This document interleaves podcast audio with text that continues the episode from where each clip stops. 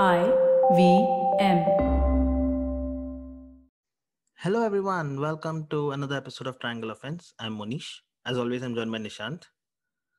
Uh, in the last two episodes, we spoke about the Western Conference in, enti- in its entirety. We spoke about the Lakers, we spoke about Clippers, we spoke about the Warriors, even, and even Memphis Grizzlies. But I think we missed out on an important team who's sitting second in the table and they kind of go unnoticed all the time the Phoenix Suns.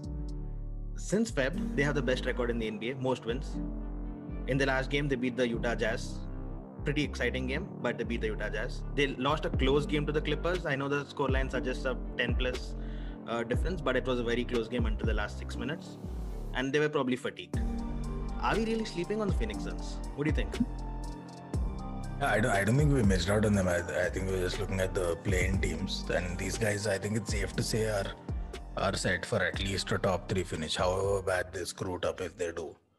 So, uh, they're a regular season. I, I think I I get where the question's coming from. And I think the reason why they're not spoken in the same level of regard as, say, the Clippers or any of the other teams who, who they're above is because we've never seen this team in the playoffs. And Yeah. uh, sports in general, but specifically US sports, which is heavy on you know round robin groups and then uh, the elimination playoffs. There tends to be an overwhelming bias to uh, we'll believe what we've seen, and we're not going to bet too much on the absolutely unseen. So, so then in this entire Phoenix squad, as well as they're playing right now in this entire Phoenix squad, uh, spare Chris Paul, who have we seen really in the playoffs? Maybe Jae Crowder, I guess. Uh, that's that's about it. Everyone else would be a first timer in the playoffs. Yep. And the playoffs are tough because everything changes. Defenses get tighter. Uh, you're it's now now the regular season's about improving yourself game after game building building on that but playoffs assumes that you're done doing that you come Mhm. as a finished product and then you're building against your matchup and you're making adjustments against a specific matchup again and again and again until you get four w's. Mm-hmm. and this matchup of yours if they're any good are making adjustments to your adjustments. It's a whole different ball game when uh, when you get to the playoffs and experience counts tremendously. We've seen it too many times now for it not to Mhm. be true. There's in fact incredibly underwhelming evidence of first timers just coming and killing it in the playoffs versus the number of teams that fall flat just out of sheer in- inexperience i think that's what's holding people back from going all in on the phoenix suns because otherwise they really are that damn good Yep. but when you think about it, are they better than the Jazz this season? I don't think so. I think the Jazz are a better prepared Mhm. team. They're more well rounded. Um, they can Mhm. defend better, certainly, than the Suns can. Mhm. And they've got a scintillating attack. I, I have my qualms with the Jazz too, but uh, it's safe to say they're better. But then nobody's taking them that seriously either. And they've been to the playoffs. They gave us a Yeah. seven series thriller. But it's the same thing. Uh, they, they don't have big name superstars. We've not. When was the last time the Jazz really definitively won a good playoff series? You, you'd have to think for a second. Maybe it's not that long back, but uh, they're not really like playoff wins isn't the first thing that comes to mind when you talk about the Utah Jazz. So it's the same problem really that both of these teams are facing, and it's ironic because they're leading the conference. Yep. So, Absolutely. so I think that's what's going. I, so I don't think we're sleeping necessarily on, on the Phoenix Suns. I don't think anyone is. Uh, I think people recognize them as a credible threat and, and as a Mhm. solid team. Uh, We can discuss how it can fail if it fails and, and all of those things, but I think largely it's because it's an unknown entity. We don't know what to expect uh, in the playoffs from this team. You're right when you say it's an unknown entity. It's the first time since 2013 they're having a above Right. 500 season. The first time since 2009 that they'll be making the playoffs. Uh, long since the days of Steve Nash, Steve they've Nash. not made the playoffs. But this year, uh, you say that they've not faced the playoffs and they've not been in the playoffs, so it's an entirely different experience. But they're big games, right? The teams with over 500, for example, they're 18 and six with against teams that are over 500, and that is an incredible record. When you say 18 and six, and this is a run that they've carried on from the bubble itself. If you remember, they went 8 and 0 in the bubble. They added Chris Paul to that squad, and they've been doing amazing since the, since the start of the season. They got off to a quick start, and they've stayed in They've stayed in third, fourth, and they leapfrog the Lakers, and they've stayed in second. They'll be consistent. So they're not really had a bad run of games as such. And that I think goes down to show the quality of the team. Chris Paul, of course, is one of the best point guards of all time. Hmm. Devin Booker, one of the best shooters in the league as of today. The side pieces around them are beautiful to watch. Ayton, a top draft pick a few years ago. Jae Crowder with the experience. He had an he went to the NBA finals last year and he starts on this team. Yeah. And then the bench, right? Dario Saric, Cameron Payne, Cam Johnson, all of these guys, and Michael Bridges as I well. like in Mikal Bridges. Yeah, I was going to say. it's a pretty good lineup. That's a solid lineup Yeah. with two big stars leading them. So, and they've had they've been beating top teams as well. I know that they lost to the Clippers recently, but they've been beating all the top teams that they played. 18 and 6. It's not a record that you want to keep silent about. Uh, no, for sure. Uh, it, it's the uh, again, it's this growing trend in the West of fluid offenses, teams that Mhm. can hurt you multiple ways. It's true for the Phoenix Suns too, just as it is for the Jazz.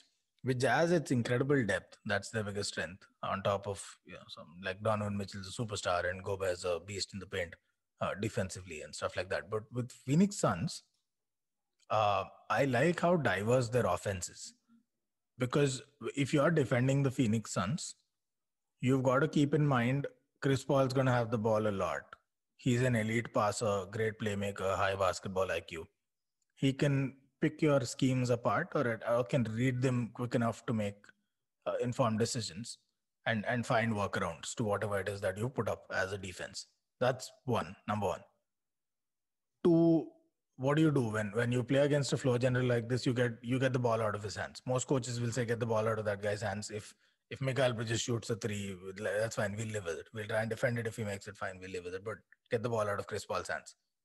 But the thing is it, it then goes to Devin Booker Mhm. and you've got to double team Devin Booker you, there's really no, no no other way he's like a young James Harden you've got to double team him there's no other option most teams will have to do that um like the way Damian Lillard is, he, Booker should get a similar level of respect, even if slightly less than Damian Lillard. Now, so then you've got two problems already that you're dealing with on defense. Problem is, both of these guys can put the ball on the floor and do it at an elite level. Both of these guys can create their own shot. So they need defensive attention. Now is where it gets interesting because then there's DeAndre Ayton. So when mm-hmm. you bring him into the pick, they, they don't quite play the triangle, but when you bring him into the pick and roll, the permutations with Chris Paul, Devin Booker, and Ayton being the pivot in a pick and roll are so multivariate that it makes them impossible to defend. You've seen examples of Chris Paul drawing defenders, kicking it out to Jae Crowder for an easy three, giving Yeah. giving it off to Devin Booker, and Devin Booker will take on whoever. He'll shoot over your best defender. So so they've got that going. Then there's Ayton who pops up either for a pick and roll screen, creating an easy shot, or he fades to the rim, cuts to the rim. And what happens several times, uh, like we saw this in the Utah game also, a lot of teams that depend on rim protection against guards. Devin Booker and Chris Paul are both smart enough to draw away the rim protection. Mhm. And even the slightest separation means Ayton's now uh, free in the in the paint. Uh, and they create all of these nightmare scenarios. And then you've got Saric, and then you've got Crowder, and all these guys that you can kick it out to, you can lob it to Bridges, and it, it's so dynamic. This offense, um, Yep. that's that's really what makes them um, them amazing. Now, when you look at the other teams in the Western Conference, right, each one of them, except the Utah Jazz, has a weakness. For example, when you talk about the Clippers, they don't know the starting lineup. You talk about the Lakers, their stars are missing from a long, long time. yeah, we don't talk about the okay, let's ignore the La- let's ignore the Lakers. The Denver Nuggets were terrible on defense. They've kind of fixed it now with Aaron Gordon. The Hmm. Trailblazers are the worst in defense. They are the 29th best defensive Yeah, rating yeah. in the league. So they're all offense and no defense. So all of these teams, if you notice, they have a weakness. I can't really find a weakness, like you said, for the Jazz and Yeah. for the Suns because they have depth. They have three point shooting. They have that big men. They have Rudy Gobert and Mikal Bridges or and Ayton as well. So they have they're well uh, they have a player for every position, if I can put it that way, and a good player for every position. It's not like someone needs to be hidden from the ball or someone doesn't get a lot of the ball. Anyone, any of these players can score a 20 point on their day. So how do you beat these teams, the Jazz and the Suns? It's, is it just the inexperience that they lack? Is it sorry? Is it just the experience that they lack? Uh, No, so I, I think let's touch upon that Jazz point because when we very briefly and then we talk about the Suns. Uh, remember when we spoke about the Jazz not too long ago? I said Mhm. one way this can come undone because otherwise you can't really pick a. They're great in defense. They're outstandingly fluid in offense. They play proper team ball and they can do the ISO thing if they need to, which Yep. sometimes you do in the playoffs. Sometimes it's uh, the best defender versus the best offender, offensive player, and that's how it goes. Offender. Uh, you can you can trust Donovan Mitchell to come good in those scenarios. So, uh, and I said my biggest concern, and it's not that big a concern, but of the ones there are, the one that stands out is Utah Jazz right now are shooting unconscious from three. Yep. That can come undone. Mhm. Even in the regular season, it can be a hot streak that ends, and in the playoffs against much tighter defenses, that can come undone. And teams are going to say, "Okay, we're not going to give you uh, easy threes. Be- beat us another way. Go to go to the paint, drive in, go ahead." Um, it can come undone, and I think we saw a bit of that. So in the two games that the Jazz lost, I think they shot Mhm. like an abysmal 23 or 26 percent from Yep. three. So that it can happen, and all it takes is two key games when that happens in the playoffs, and suddenly you're up, you're down by two, and you're fighting to stay in the series, stuff like that. Right. So that's the only weakness for the Jazz, uh, at least right now. Uh, with the Suns, it's it's pretty incredible because uh, what's surprising is in this, and this is another example of what we were talking about yesterday. Of even in this era, it's possible to not be an outstanding three shooting team and still be a very strong team in the league. Yeah. Lakers proved it. Bunch of teams proved it. And, that's what we, I think this came up in the Golden Golden State Warriors context. But with the Phoenix Suns, they are below average in three point shooting ratio. Yep. Three point shots out of total shots, they're like 16th in the league or 17th. They're, they're below average. And yet they're fifth in offensive rating. Yep. They're seventh or sixth or something like that in Seventh. defensive rating. This is an all round team. And and they don't rely too much on on three shooting Mhm. and which is why we we say they can hurt you in 10 different ways they don't have to uh, only bomb from outside weakness the only thing i would call out and this is perhaps similar to the denver nuggets is depth Mhm. they have a great starting five phoenix but for example Ayton. Ayton is so crucial to their lineup. Even without Ayton, they have two elite guards, so there's a lot of damage they can do. But without Ayton, they lose that pick and roll edge, and they lose a Mhm. scoring threat. They lose rim protection, rebounding, a bunch of stuff. They have no backup for Ayton.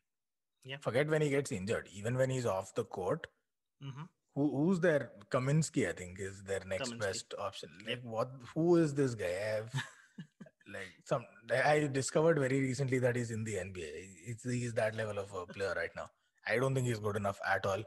And this is where I disagreed with Phoenix Suns' stance that they didn't need to make any moves in the trade window. They should have gone for a big man. Mhm. Um, but that's really the only weakness that I can think of because in the West, especially, they've got towers all over the conference. You run into Gobert, you run into Jokic, you run into Anthony Davis, or or even if he's uh, not around Drummond, somebody you've got to play. So then you're looking at major minutes for Ayton. Right. Uh, That's a burnout risk, injury risk, all all sorts of things. Uh, or you're looking at the backup just not being good enough. Like, can you imagine Yeah. Kaminsky against any of the the towers in the West? He's going to get butchered by by Gobert, by Jokic. I don't even want to think what Anthony Davis will do to Kaminsky. So that's if I had to nitpick, that's Mm-hmm. their weakness, game wise, squad wise. But otherwise, it is the inexperience. I think more than the injuries to Ayton or Ayton not being available on the court, I think the worst case scenario for Phoenix Suns is if the Lakers do even more badly and slip to seventh, and then they have to face the Oh, Lakers in the first round. I think that's the worst, worst- case scenario. Yeah, what a nightmare matchup. You bust your ass finishing second and you get the defending champs in the first round. Well, I don't see that happening. I think uh, LeBron just indicated today on Instagram that he's Yeah. the the weatherman predicts that a storm is incoming, and he put a picture of him and AD. I think they're going to be back soon. I think the Lakers are going to just pledge back on to fourth or fifth in the standings, know- and I'm sure they'll. You know what should happen? hmm If the Lakers don't do that, if there's any credible threat that uh, the Lakers will finish seventh, I think Phoenix should do one of those rare things of a top of the table team tanking somewhere towards the end of the season. Just just slip to just slip to third. Just move down. Just go to third, let Clippers get a couple of wins. Just, just slip to third. It's If you were the Clippers, if you were the Clippers, would you prefer facing Lakers in the first round or in the finals or in the conference finals? if I were the Clippers, my mindset is I don't care who I face, I'm going to the finals.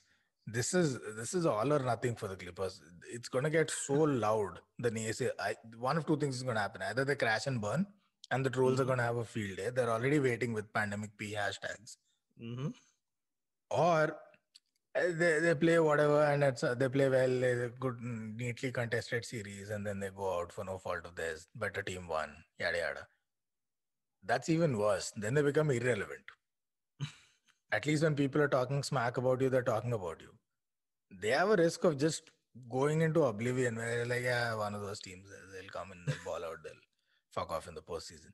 So if I'm the Clippers right now, I don't care who I'm facing. If if they're not planning to bulldoze everyone, they're not doing it right because they can. hmm It's really one They of those teams. They can.